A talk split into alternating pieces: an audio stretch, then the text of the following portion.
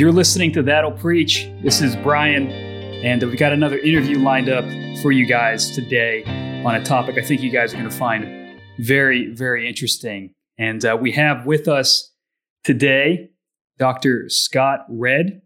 Uh, Dr. Scott Redd, he is the president and Stephen B. Elmer Professor of Old Testament at RTS Orlando and I'm sorry, at RTS Washington D.C. He's in the Washington D.C. campus. Yeah, but he is an be down- Orlando grad. You're an Orlando, grad, Orlando you? grad, and I used to t- I taught down there, and I was dean of students down there until 2012. So No got a lot way. Orlando connections. Yeah, Well, I had a great time in Orlando. I did the hybrid program at least, but uh, sounds like you uh, you're living the dream. You started off in Orlando, now you're the president of your own uh, campus. That's a a rags to riches story, if I've ever heard one. Right? well, I I- I don't know. Orlando may take exception being called the rags part of the story, but no, yeah, it was. I mean, I was down at RTS Orlando at a great time between 2000 2004, and uh, back in the days of Bruce Waltke and Richard Pratt and Reggie Kidd and all kinds of professors down there that were so influential in my life, and actually because of their influence, ended up going into biblical studies myself, and it was a it was a great great launching pad and a solid foundation for uh, for academic study down the road. So I'm thrilled that I get to be a part of the organization now. Were you uh, planning on getting your doctorate when you were uh, after seminary? Yeah, that's whole a good time? question. Yeah, no, I went down um, really with plans to become a pastor. Um, I had talked to, uh, I was doing public relations up in RTS, excuse me, up in Washington, D.C., and just kept getting drawn back to the study of theology and started talking to some friends and my pastor up here and went down to Orlando planning to get an MDiv and then go into the pastoral ministry. And it was while I was there that I got interested in Old Testament studies and thought, well, okay, I'll get a PhD, but then I'm gonna still go in and be a pastor. And I knew a couple of pastors with PhDs, and I thought that's just another way of doing that job, right? Just having maybe a little bit deeper well in a particular area to draw from. And did that for a while. Actually, worked at a couple of different churches.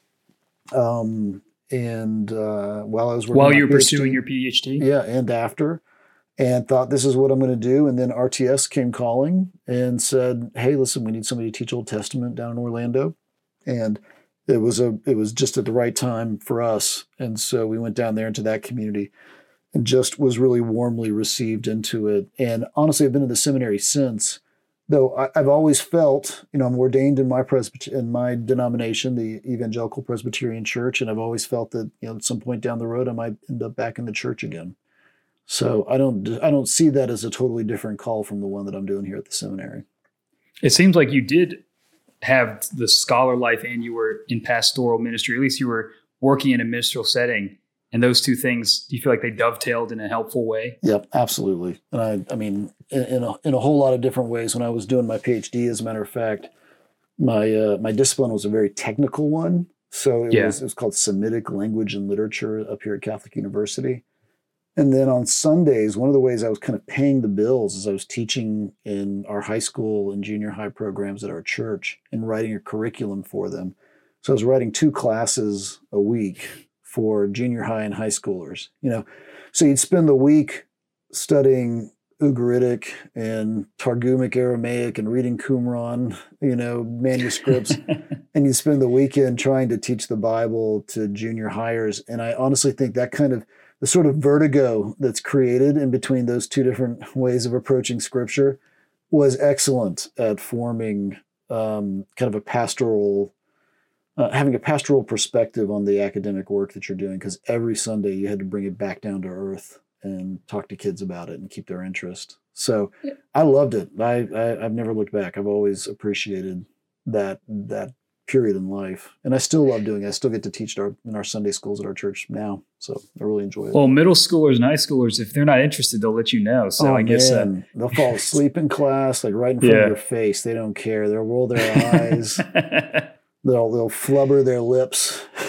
you know, it's a good training ground, though, right? Oh, it's- it's guess you got- perfect. if you can You keep them engaged. Well, you know, the the dirty little secret I tell people is that, you know, the best thing about teaching high schoolers is that yeah, they give you immediate feedback. So adults are polite enough that they act like they're listening. You know, even if they're totally spaced out. But Yeah. high schoolers, junior hires don't. but you like to think that, and adults like to think that when you go from high school to the adult ed, that you're really upping your game, but you're really not. Adults have just as short a time, sp- you know, of, of you know attention spans Yeah. as high schoolers. So if you can keep an, a, a high schooler's attention, then you can teach adults. It doesn't necessarily go the other way around, though. You know, so I'd say try to get out there. If you get an opportunity to teach junior hires and high schoolers, that's one of the best ways to cut your teeth on learning how to teach. Well, you know, it's uh, I, I can I can sense a lot of your experience in ministering with people from the article that I wanted to have you on here to talk about because I think it really touched on the experience of a lot of people and especially I think guys who are interested in ministry and and their experience going through some of the the phases that you outline uh, in this article. And uh, the article I'm talking about, you actually wrote in 2016. And uh, before we started recording, I was joking about how, you know, we're not a very hip podcast. We don't, we just find old stuff and that we like, and even if it's outdated. But uh, it's it's an article that uh, that says uh, the title is Three Modes of Christian Formation: Experience, Doctrine, and Liturgy. Mm-hmm. And you kind of talk about how people, in a general sense, move from experience, like an experience orientation, to doctrinal mindedness, to a, a sensibility that really resonates with liturgy. And then it, it kind of goes back around. Um, that's, that's a brief explanation, but maybe just open up what inspired you to start writing about this? What inspired this article about how we kind of move from these different phases in our Christian life? Yeah, thanks for that's a great question, and um, I love talking about this article. Like you said, I wrote it six years ago, and it does seem like every couple of months somebody reaches out and says, "Hey, you know, I stumbled across this article on your blog, and you know, I'd love to talk more about it." Um, I have to give a little bit of a disclaimer on the front end. This this article does is not sociology. You know, to to paraphrase the prophet Hosea. Um, excuse me, Amos. You know, it's not sociology, and it's not the son of sociology. I, this is not. there's no database or uh, or survey behind this analysis. This is strictly coming out of sort of my own autobiographical story and a lot of conversations with friends. It's very anecdotal, um, and yet I kind of noticed this this pattern happening over and over again. And particularly working at a seminary, we've got students coming in at different places in their spiritual walk, and you see the things that they're appreciating. Um, you go to different churches and you see the things that they're emphasizing at these churches. And I kind of know I, I noticed this sort of typical rule of thumb, which was that there seemed to be kind of a, a progressive um, developmental thing that was going on between these sort of three different modes, is what I call them here. You call them phases, you could call them modes. I think there were phases in an earlier version of this article, which are the, yeah, the experiential one, the, the doctrinal mode, and the liturgical mode. Okay. And you know, I, I, say for each one of them, they all have a predominant virtue. Each one of these modes has a predominant virtue, a realm of meaning, and an objective or a goal. And you know, so for the experiential mode, it's about your personal experience. The key virtue is one of spontaneity. In other words, it kind of happens. It's not planned. It's spontaneous. It's uh, therefore kind of considered more authentic. Um, the realm of that's the key virtue of the experiential mode. The realm of meaning of the experiential mode is feeling, and the objective is ecstasy or having some kind of ecstatic experience, whether that's relief through conversion or charismatic experience or something like that. You know, the doctrinal mode is then the next phase, and your key virtue there is organization and the system. The realm of meaning is logic and syllogism and the objective is clarity and certainty you know having a clear sense of what the content of belief is. So that's the doctrinal mode. And then you come to the liturgical mode which is the third one. And you know the predominant virtue there is heritage you know being rooted in some kind of past tradition. Um, the realm of you know so you have this kind of historical uh, rootedness this historical um, uh, you know, a recognition of being a part of a, a, a trans-temporal, trans-chronological community. You know, the realm of meaning is participation and performance, so it's actually doing things together. And the objective of it is this sense of belonging, being a part of community. Okay.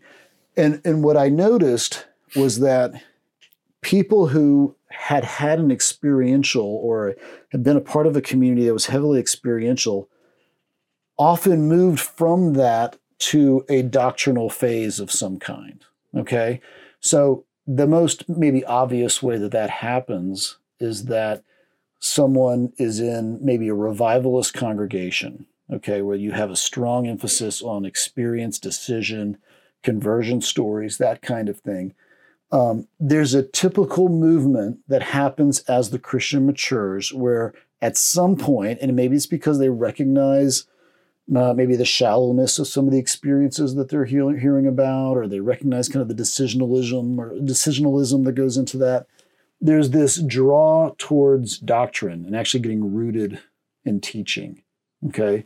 And people who are in that doctrinal mode where there's high doctrine, there's often a movement from that, not necessarily to experience, okay, but usually to something more liturgical. You know, you, you start moving from uh, a doctrinally you know, deep and advanced community into one that's a more liturgical community. And I just noticed that that movement from experience to doctrine to liturgy seemed to be pretty common. Uh, the most stereotypical way you could argue that is the person who comes becomes a Christian as a Baptist, right? They grow up and become a Presbyterian, right? As their do, you know, as they're kind of they realize the need for doctrine or something like that. This is totally cliche. Don't you know? Don't don't take me to task on this. You know, and then after being a Presbyterian for 20 years, they discover the Anglican tradition and they want to now be a part of liturgy. I was literally going to say that. We joke about this, like even in Tallahassee, it's like you get saved in a charismatic church or a yep. Baptist church, and then you become a Calvinist, and so you become a Presbyterian, and then you die an Anglican. You know, they bury you right outside. Yeah, know? right, exactly. And you know, and it's what's interesting is that it doesn't have to be a denominational shift either. Sometimes you'll just move from a more experiential Presbyterian church to a more doctrinal one, yeah. to a more liturgical one. Okay. Right. right. Now, lest the lit- liturgical folks say, yes, that's right, we are the most mature of all. right. This yeah. is what I kind of notice is that there's a circular motion to this. If uh-huh. you're raised in a liturgical congregation, usually your next step is back to experiential. You know, the, the common experience that you see in the States, in the United States at least, is this movement from nominal Episcopalianism or nominal Catholic traditions right. into yeah. what? A more revivalist, charismatic right. They go to youth camp, they yeah. go to a conference. Yeah. You usually don't go from like hard Catholic, you know, or, or nominal Catholic to doctrinaire Presbyterian. There's going to be some kind of awakening. There's be mm-hmm. some kind of experiential thing that happens in between those two phases. Yeah. Okay, like I said, this is all impressionistic. And I think it's it, very true. At least for a certain subset of evangelical culture, this is very true. Doesn't this strike you as something that's true? I, I, I feel like yeah. I keep seeing this played out over and over again in our students and the churches around us and everything. You know, there's this kind of general circular motion here. Doctrine goes to liturgy, liturgy goes to experience, experience goes to doctrine. And um, I mean, there's some historical places where this is corroborated. Um, I think I mentioned in this, maybe in the footnotes of this article. There's only a couple of little endnotes at the bottom. Um, but a, an old article is from 1985 in this book called Reformed Theology in America, where hmm. Marsden has the intro, and he lays out these three categories that he calls, you know, for Reformed people in the United States. He calls them the pietist, doctrinalist, and culturalist. You know, and I think there's hmm. this isn't the same; these aren't the same three categories, and yet um, there's a lot of overlap, I think, with what he's talking about there in terms of like the three different expressions of Reformed Christianity in the United States today.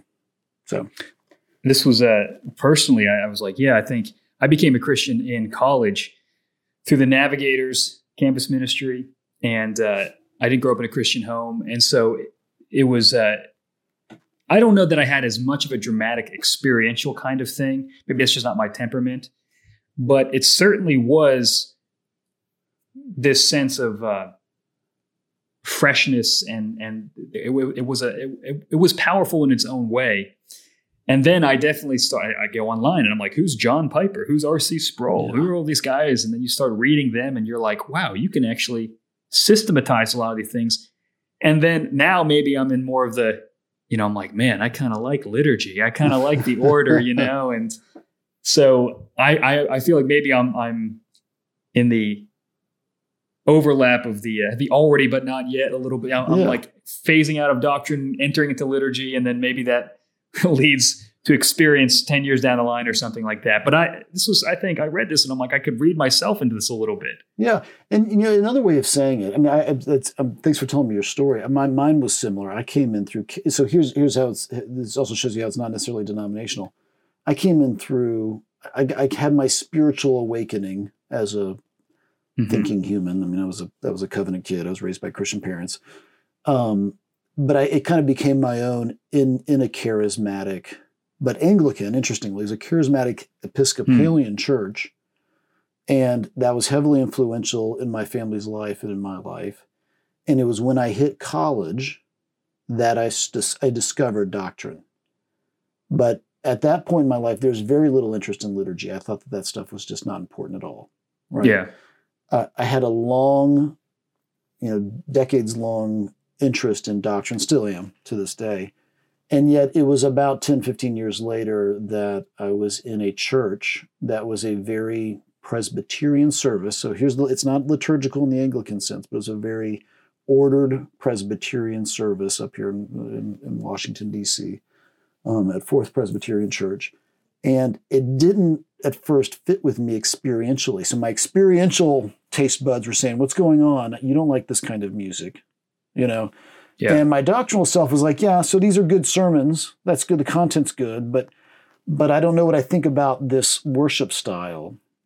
And there was a maturing that happened as I was worshiping hmm. there. And not only did I first kind of begin to tolerate the worship, I then began to love it. And then I began to kind of long for it. Right. And that was a that was a kind of liturgy. It was and it wasn't just because it was worship it was the way that my community worshiped together, right? And it, it was this liturgical mode that's not highly Anglican or, or you know Orthodox, but it is still rooted in this tradition of liturgical worship that is uh, you know Presbyterian style. And it was there. Is that kind of at that point I realized, okay, wait a minute, there's something going on here because I've I've heard this, I've kind of heard this story before from my friends and from yeah. other people. And it got me thinking that way. But another way of, of talking about it really is to say, you know, a, a, a strictly liturgical worship without experience and doctrine is empty. It's nominalism, right? You know, experience without doctrine and liturgy is just kind of, you know, Lone Ranger Christianity. It's just me chasing after the next experience, right? Novelty gives way to ecstasy. That's all I'm looking for is something new, some new experience, mm-hmm. which is kind of maybe the Western predicament that we're all just looking for new experiences all the time, you know. And then and then doctrine without experience and liturgy is just sort of mind games, right? It's just logical mind games of trying to link doctrines and propositions together logically, but it's not actually undergirded by true faith or belonging to a community, you know, to the body of Christ. So I think there's multiple ways of talking about it. Um, that that that sort of help us understand okay what's what's happening to me as i'm growing as a christian and i'm having these different emphases you know experience doctrine liturgy well you also talk about how one you use the category of sequential and it does seem that one it, the the phase kind of it phases out a little bit there's a a, a, a lack of I, I, like I, when I was reading, I'm like, oh yeah, when you start like experiential, you start thinking, well, maybe what I feel isn't always true. And I need to know mm-hmm. what's true. And then you start thinking about the doctrine. You're like, well, what's true? And then you're like, well, maybe what is true should actually affect the things that I do and how I worship. Right. And then you think, well, what if the way that I worship can actually affect how I feel? And then it, it kind of goes on that on that cycle.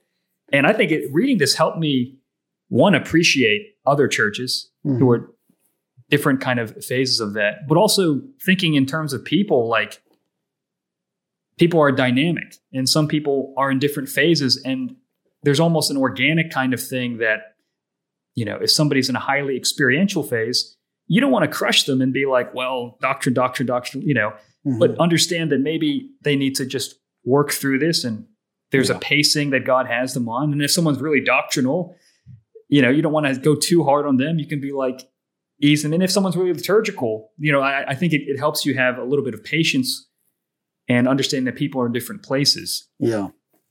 Yeah, I know. I think that's that's good, and you want it, it, can help you not only recognize that hey, okay, they're in a different part of this story than me, and it doesn't necessarily mean too that they're more or less mature than you, because it is it's a cyclical progression. Right. Um, but recognizing that there's something really beautiful about highly liturgical communities, and yet you never want them to be just that, right? Right. And there's something beautiful about highly doctrinal communities, and yet you don't want to be just that, right? You want to go back and check. Okay, so how are we? How are we? You know, giving expression to this doctrine as a community, and and are we? You know, Paul Paul warns Timothy, you're going to be responsible for your individual you know your individual experience, right. your individual life. So in other words, you know, is there a real saving faith behind all of this? And yet it also, I think, keeps you away from kind of picking a team and just sticking to that team no matter what. Because you really do want to be able, you want to be growing, you want to be having a full, uh, a, a, you know, full experience, as it were, um, uh, of of the gospel life, not just in your personal experience, but in the content of your belief and the way in which you participate in the believing community. What do you think is the, how would you describe the transition from the liturgical to the experiential? Maybe personally, or how you see it in students? Because I think, I think most people who go to seminary understand the experiential to doctrinal. And that's maybe that's a lot of times the feeling. Yeah. And then you can kind of see doctrinal to liturgical, kind of like you were saying, you, you would go to a service that was a Presbyterian service with a Presbyterian liturgy, and it was kind of a, a choir taste, but over time it, it formed you and you realized how effective it was. Yeah. But I'm curious about your thoughts of liturgical to experiential. What is that like? What, um, in what ways does that transition happen? Yeah, I mean, my you know my wife was raised in a Catholic um, context, and I think she would say she, she herself had not really had a personal experience of the gospel, but she was raised in a very liturgical context, and many of her family would kind of report that same experience. And it was when she went to college through a network of relationships and friends, you know, she had all the answers. She'd been catechized. You know, she mm-hmm. knew she knew who Jesus was and she knew what the gospel was. And yet it became suddenly real for her, this thing that she knew before. And I, I think for a lot of people, um, coming out of these liturgical settings, there's a there's a, a, respect in the United States, at least, for a kind of religiosity, and there's an expected sort of liturgical, you know, liturgical experience to have when you go to church, and yet there's something offensive to many of those people about the personal experience. In other words, they don't want it to be too personal. You, you, they, they maybe look down their nose at people who claim to be born again, right? born again, what's that? That's that's really experiential, right? That that kind of language, being born again, is revivalistic and experiential. So I think what happens is when that when when you've been raised in a liturgical environment where whatever that is roman catholic eastern orthodox anglican maybe it's maybe it's your the, the liturgy of going through the motions at your baptist church or your presbyterian church right and then suddenly that content that you had been acting out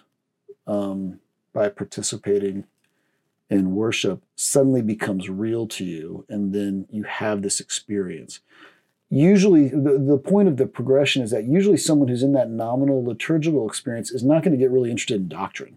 Like, why are you going to spend all your time studying right. doctrine if you haven't had this personal experience that sort of opens your eyes to the emotional, the spontaneous, the reality of your faith, you know? And so that's that's what I mean by that is, is that you usually have um, when you talk to people um, in charismatic movements, you've talked to people in revivalist movements, you'll often find out that they're coming from very religious backgrounds. It's just a kind of empty liturgical background that they're coming from. It's not it's not a doctrinal background, right? It's not a it's not another experiential background either. Right.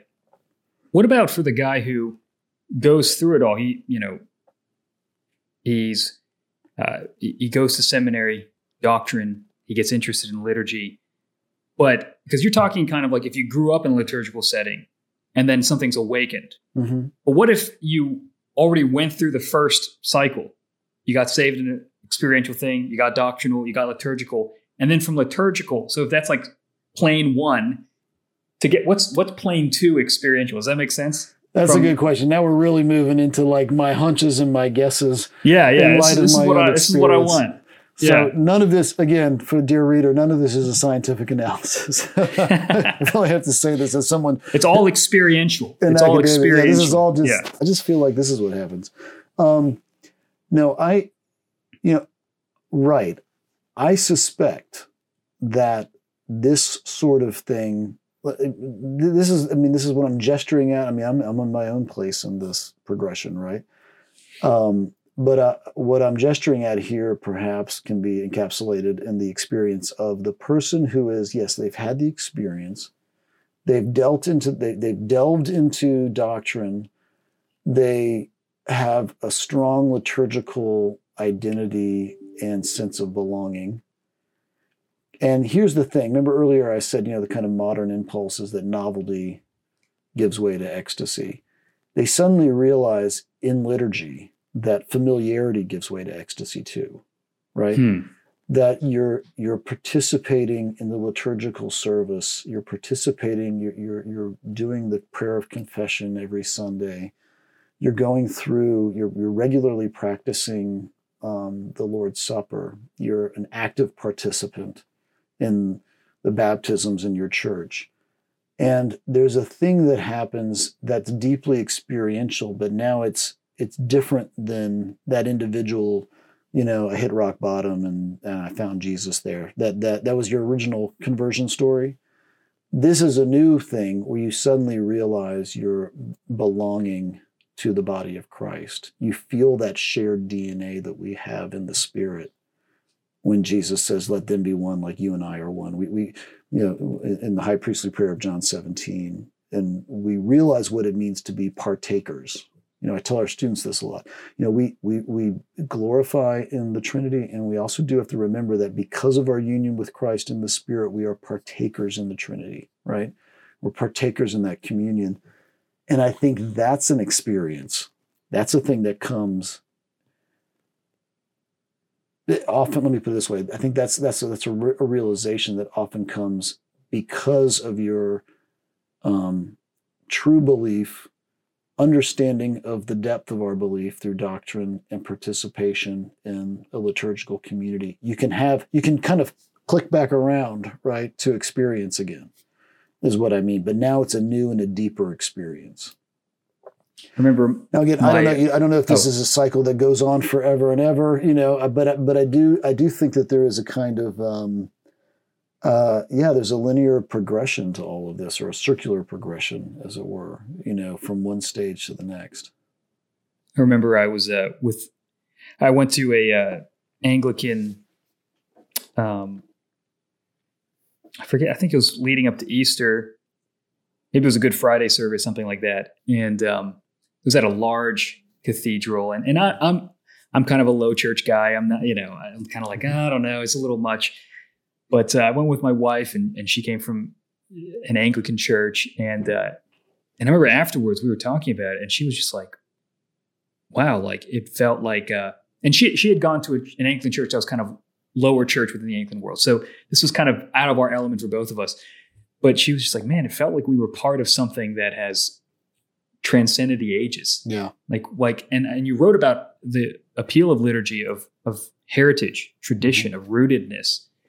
And I was like, man, all those church history lectures I listened to and the books and the theology I knew that that were sort of abstract in my head suddenly became very tangible. Right. You know, we're in this building and we're singing these songs, and there's this sense of that this stuff preceded me and it, it's going to be there long after me. And it was it was a, a sense of uh, I don't, I don't want to say transcendence. That sounds kind of Yeah. kooky, but but there was some sense of The uh, communion of saints. Yeah, and I think that that's when I talk to people who start to really like liturgy.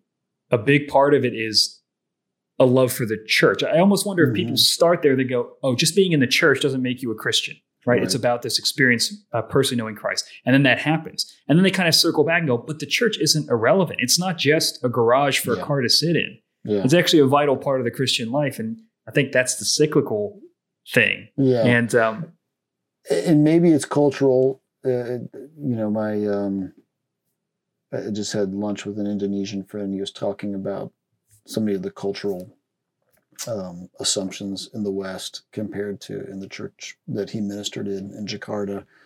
You know, it might be cultural, but but but it, there is something about the need to have a personal experience that kind of invigorates and gives you the stamina for the rest of the journey, right?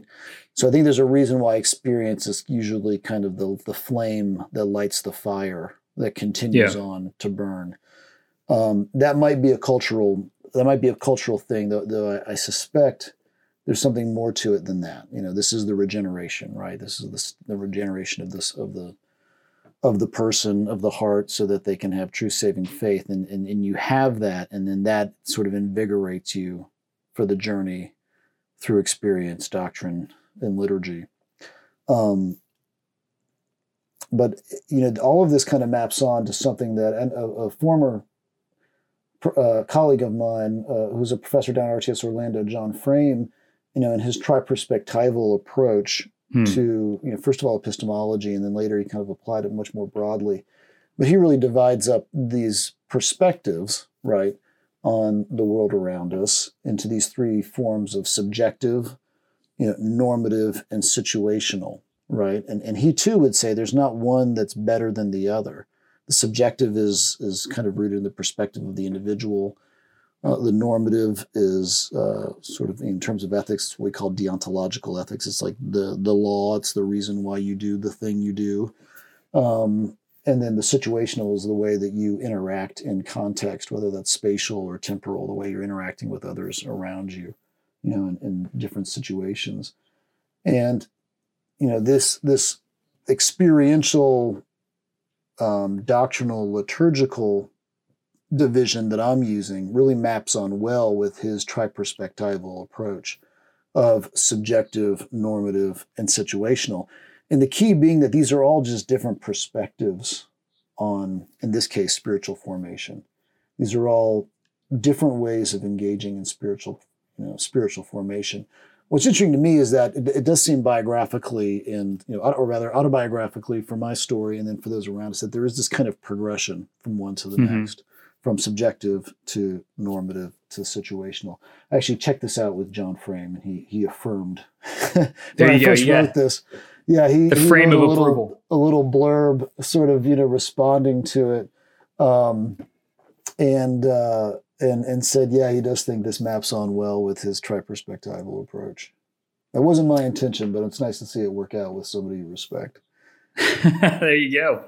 Uh, you know, you mentioned it's been it's 2016, so what is that? That's six years since you wrote this, and I'm wondering over the years, what what have you noticed about maybe our little subsect of Reformed evangelicalism? I, I I've noticed within millennials as they've grown up, my generation, and they get married, they have kids, they start getting a little more established. There's been liturgy's cool now. you Yeah. know, people are Yep. trying to be liturgical. What do you think is behind that? So that's a really interesting question, and I I've seen now a couple of phases. I've now been doing this work for a little. I've been involved in theological education for a little over twenty years now, and so that's I guess biblically speaking, that's about a generation, I guess. Um, I remember early on in that time, so the early two thousands, there was a, a kind of return in PCA churches to liturgical worship. And for them, that often meant, again, I don't mean this pejoratively, but that often meant kind of just mimicking whatever was going on over in Anglican churches. You know, people were Mhm. dressing like Anglican priests and that sort of thing, you know, wearing vestments and robes and everything. And um, there was either that or there was an attempt to do kind of like a sort of vaguely Celtic Scottish service of some kind. You know, um, I remember a church in Orlando did something like that. It, it had a lot of candles and like dark lighting, you know. um, so, I mean, I'm not I'm not saying this to make fun of them. That that seemed like an early attempt, like to say, okay, how do we think about liturgy more? And it seems to me like that that desire is still there, but people are getting a little bit more of a nuanced um, way of engaging with that, like realizing there actually is. So I'm, again, I'm in Presbyterian churches, so I'm speaking out of my context. There is a Presbyterian liturgy of sorts. There's there's there's a way of doing worship, and you can introduce non-spontaneous prayer into that. You know, like recitations of a confession of you know a, a prayer of confession. Hmm. Um, you can you can introduce more liturgical elements in that where we are going through the same motions it starts with a call to worship and ends with a benediction every year i mean every every sunday rather and the church is doing this together liturgically and they're realizing you know what there is a way to do this and we don't have to just go copy some other tradition I mean, with that said again i mean i was raised in that anglican tradition so i love that liturgy when i look back on it i love the i love the lord's supper uh, liturgy in the Anglican tradition, which was actually sung in the church, one of the churches that I went to. So I've got it memorized as a song just because I heard it so many times as a kid, and it's beautiful. Um, yeah. I sometimes sing it to our daughters as uh, when I'm putting them to bed at night. We will sometimes sing some of those old liturgies. Um, but what you've seen now more recently, this is kind of the newer version of this discussion, is particularly in Presbyterian circles, but in broader evangelical circles too. So this isn't just in the Presbyterian Church. There's there is a desire to um, engage with different ethnic and cultural liturgies, right, that are coming in, particularly as the church becomes more international, more multi ethnic.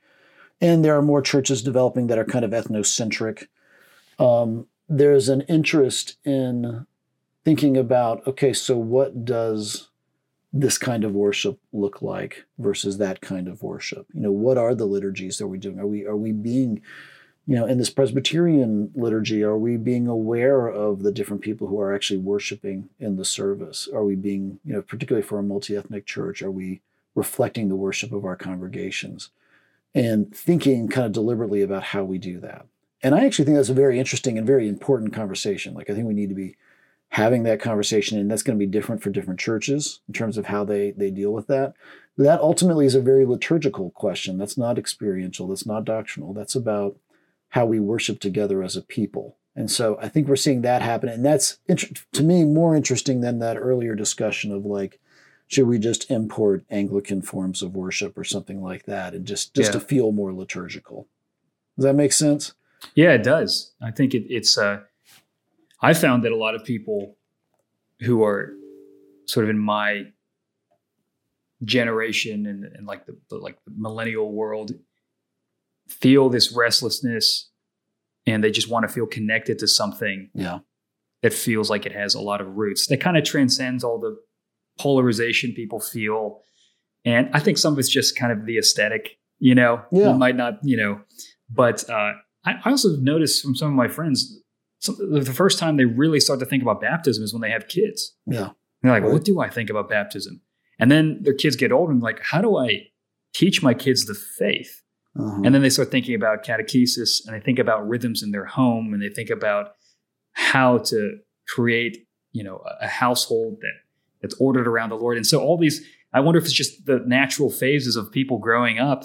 That's right. That kind of prompts a lot of these new reflections and and uh and you know something that I that's that's a good point by the way yeah so yeah. there's liturgy outside of the worship service which you know people like uh, you know James K. Smith and his cultural yeah. liturgies work and you are what you love and everything they've kind of tapped into this in terms of us but it's a part of a broader movement that you're even seeing out there in kind of um, you know Neur- you know neuroscience circles where people are talking about the fact that it's not like you just think stuff and do it. You know, it's not just right, a cognitive right. straight line Habits. between cognitive to behavioral. Yeah. You know, there's, you know, you can train your heart, you can train your desires through action. And yeah, the Christian church has recognized this for a long time. We call them spiritual disciplines, right? you know, right, we talk right. about daily readings and daily prayer, and that this forms your thoughts and your hearts. And and and you know, it's interesting to see in this modern time that science is starting to, you know, affirm that for us too. You know, this idea that yeah, our the, the, the actions, the repeated actions that we're doing and that we're choosing to spend our time and effort on and money oftentimes actually forms the things that you think. And it forms the things that you desire.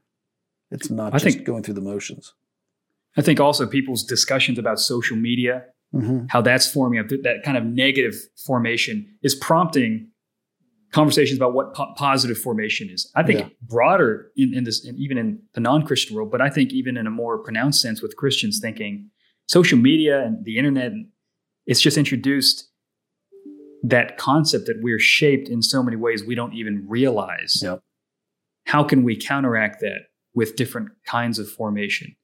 Well, and uh, yeah, I was talking about this in a class that I have with um, with a group of students, and it's just because of the nature of this class, they're all students who are one year out of college, so they're thinking about a lot of these things right now. Mm-hmm. Um, and we're talking a lot about creating the habits that will become the lifestyle that you'll benefit from in the years ahead in terms of you know, spiritual disciplines, getting involved in a church, getting connected. But we were talking about these kind of unintentional, um, unintentional liturgies, you know, as it were, that we develop in our lives. You know, and one of them was this, you know, the fact that as we were sitting there talking around a table, everyone had their phones face down on the table, and yet every five minutes or so, somebody would reach over, turn it around, look at the notification screen, put it back down again. You know. Yeah. And yeah. they do it without even thinking about it. You yeah, know, that's right. I do it too. You know, I didn't do that five years ago, but now that is a regular part of my life. That yeah, because of social media, because of constant connections between you know whether it's email, text, you name it, the thousand different platforms that I'm on just to communicate with people for work you're constantly now doing this thing, doing this motion, you know, that uh, you didn't do before. And it's because I've trained myself to do it without even realizing it, right? I trained myself to act in this particular way. And, um, you know, look how easily that happens with something like a phone. You know, how it's important for us to be deliberate in terms of how we're thinking about how our actions are forming our desires and our thought patterns.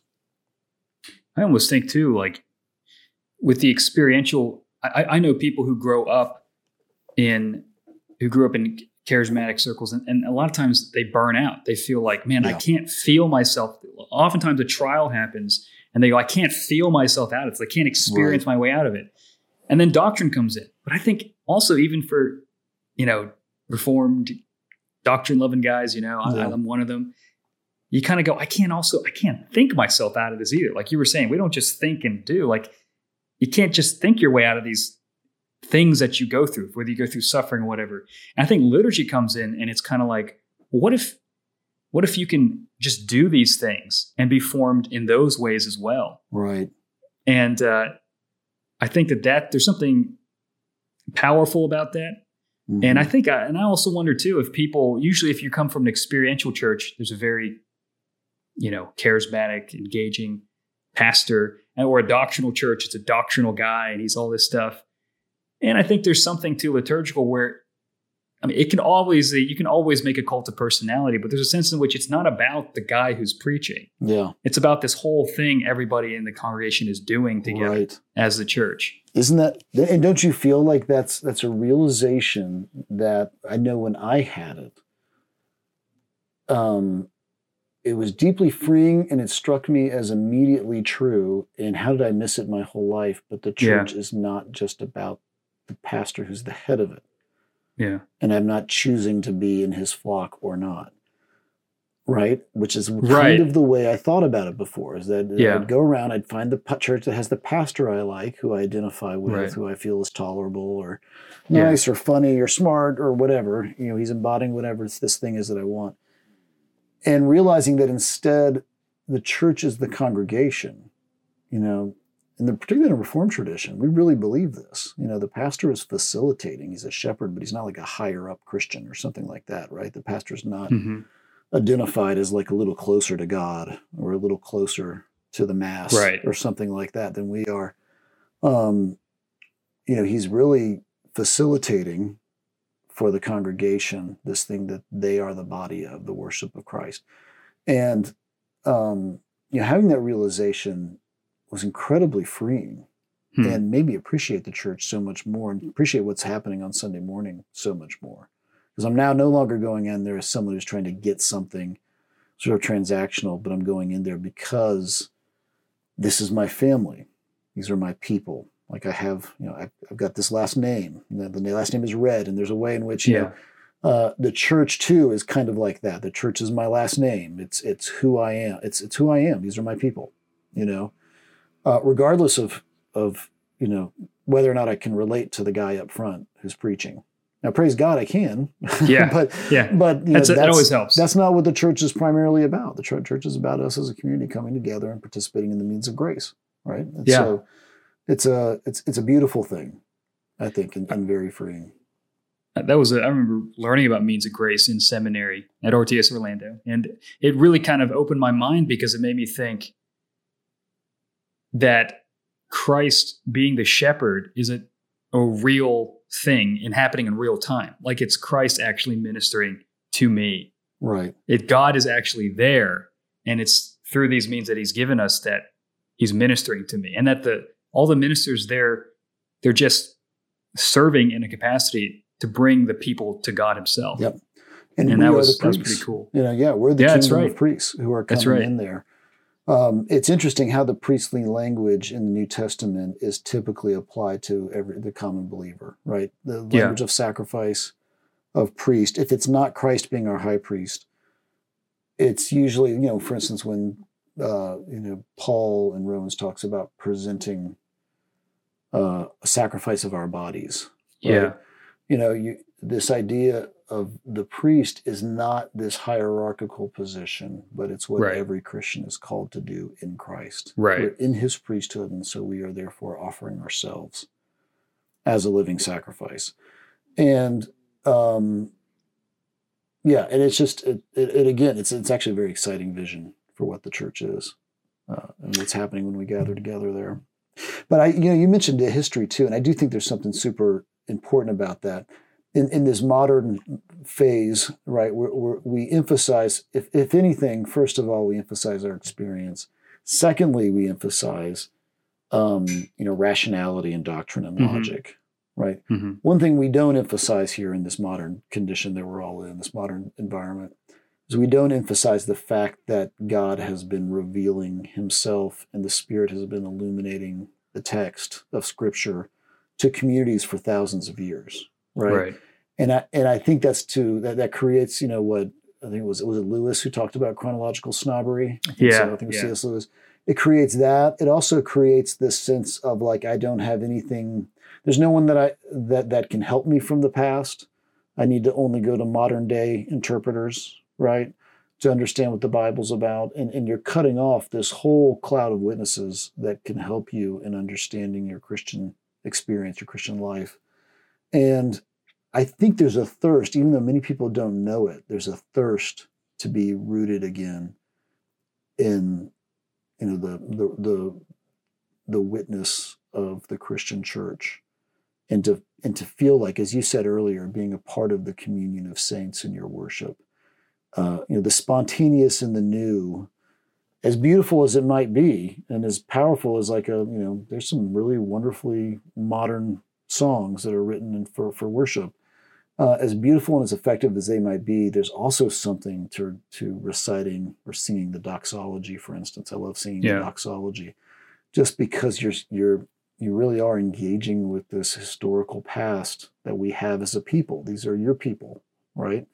From all over the world, these are your people singing this hymn for thousands of years, and that's a beautiful thing. Like, and I think that's something people are hungering for, and they may not even have the words or the language for it, you know. But you you find that as you kind of stumble into that liturgical mode, I think you realize, wait a minute, uh, the church didn't just get created last Tuesday. You know, it's been around Yeah. for a while, and we've got all these resources that we can draw from.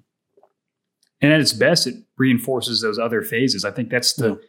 What's really helpful with your article is it it gives honor to all of these things and says that they all actually complement each other. I think a temp, I think a temptation is once you become in your doctrinal phase, you look back and you roll your eyes experience. and then you're liturgical and you're like, I remember when I was yeah, a cage stage days. Calvinist. Yeah. or, you know, or, or your experiential, like I remember the dead orthodoxy. And instead of looking back with an eye roll, I think it shows actually these things help each other. Yeah. And it can help, you know, it helps you read more widely. And I think it gives you a, a, a more sense of charity and, and appreciation for all the phases. It's absolutely. And oftentimes I think at church, and another way this can work out is that it, the pastor is often going through these phases too. I was just going to ask you about that. and, and the pastor can take his whole congregation and force them to go along his spirit, spiritual journey with them. Yeah. And that's why you you want to have a church that has multiple voices involved in it. I mean, I'm, I'm a yeah. key proponent of the plurality of elders for that Yeah. reason. Um, but also, I mean, I think this should guide us in that how you know, we should think about how are we developing our church that's feeding our members who are in that experiential mode. How are we doing church? You know, hard to say it that way. How are we worshiping and leading the church in a way that is feeding those who are in the doctrinal mode? How are we feeding people who are in that liturgical mode, want to be a part of a worshiping community and really amplify that belonging that happens there? And how do you do it in a way that's faithful to your tradition? Because I do think Baptists can do this, and I think Presbyterians Mhm. can do it, and I think Anglicans can do it. You know, I think we can all do it together. Um, so how do how are we doing that in a way that's faithful to our tradition, faithful to our confession? And we've got those tools in our tool belt, but I think oftentimes we're just going with whatever the pastor, wherever he is in his phase in life, you know, and uh, and that's why it benefits us to kind of use these. These can be used as diagnostics, at least one set of diagnostics, and thinking about okay, are we doing are, are, are we doing worship? Are we leading the church in a way that actually serves people at different places in their spiritual walk? That's a good way to put it. Um, and it was funny when you were saying the, the pastor himself might be going through thing. I, I think about that because I'm like, man, I'm, I'm developing all these thoughts. And Yeah. I remember I was at a, uh, some of our friends, they were baptizing their daughter and, uh, the, there was an Anglican priest there, but he grew up the son of a Baptist preacher. He grew up Baptist. And it was funny when he was explaining the baptism to everybody. He's like, now this doesn't save you. You Yeah. know, you, you have to believe this is just a promise. Mhm. Society. and I'm like, the Baptist genes are strong. You know, Yeah, they don't they don't die easy. Well, every But, uh, good Presbyterian was once a Baptist. You know. there you go. Yeah. Right. Yeah, Right. that's how you know they're really a believer. Um, you know, you know, you're right, and, and th- I've seen this happen in other ways too. You know, they're often on that journey, and they're they're Yeah. influenced by what came before. And I've seen pastors show up and start wearing a priestly collar. You know, Yeah. all of a sudden, and not warn their congregation that they were going to do that, and the congregation gets all sort of, you know, bothered about that, and people wrestle with it, and I'm not saying uh, you know I, I, there's there's actually a Presbyterian context for wearing or history to wearing collars. If you actually go back and Yeah. look at the old pictures of uh, Charles Hodge, he's that Hmm. that scarf wrapped tightly around his neck is his clerical collar. You know, Oh, really? so it's not um, it's it, it's not something that's unheard of in the tradition. And yet, as you're going through this journey, particularly as the pastor, you do have uh, undue influence in the congregation, and you want to think about, okay, Yeah. am I just jerking them along? Right. on every little thing that I'm, all the new revelations I'm having in my life, and uh, or am I really being a faithful shepherd of the congregation? I think that's why it's important to have elders who are a part of this conversation and to be asking yourself, okay, even though I'm really being fed by liturgy right now, am I making sure that people are getting opportunity to, yeah, have a you know, have real personal individual experiences in this church? You know, am I giving them opportunity from that? Am I encouraging that at least in my language and the way that we talk about the Christian faith? Those are some great thoughts, and I, I appreciate you so much for coming on and talking about this. And uh, you Thank know, you. I've really enjoyed it. Thanks, Brian. Yeah, this is a great conversation. I'm going to link your article uh, in the show notes, and uh, so people can uh, enjoy that. But uh, yeah, this was great. I hope everyone listening appreciated these thoughts and enjoyed it. Make sure you leave a review, share with your friends. And uh, Dr. Redd, we're grateful for you, and hopefully we can have you on again sometime. Thanks, Brian. Appreciate it.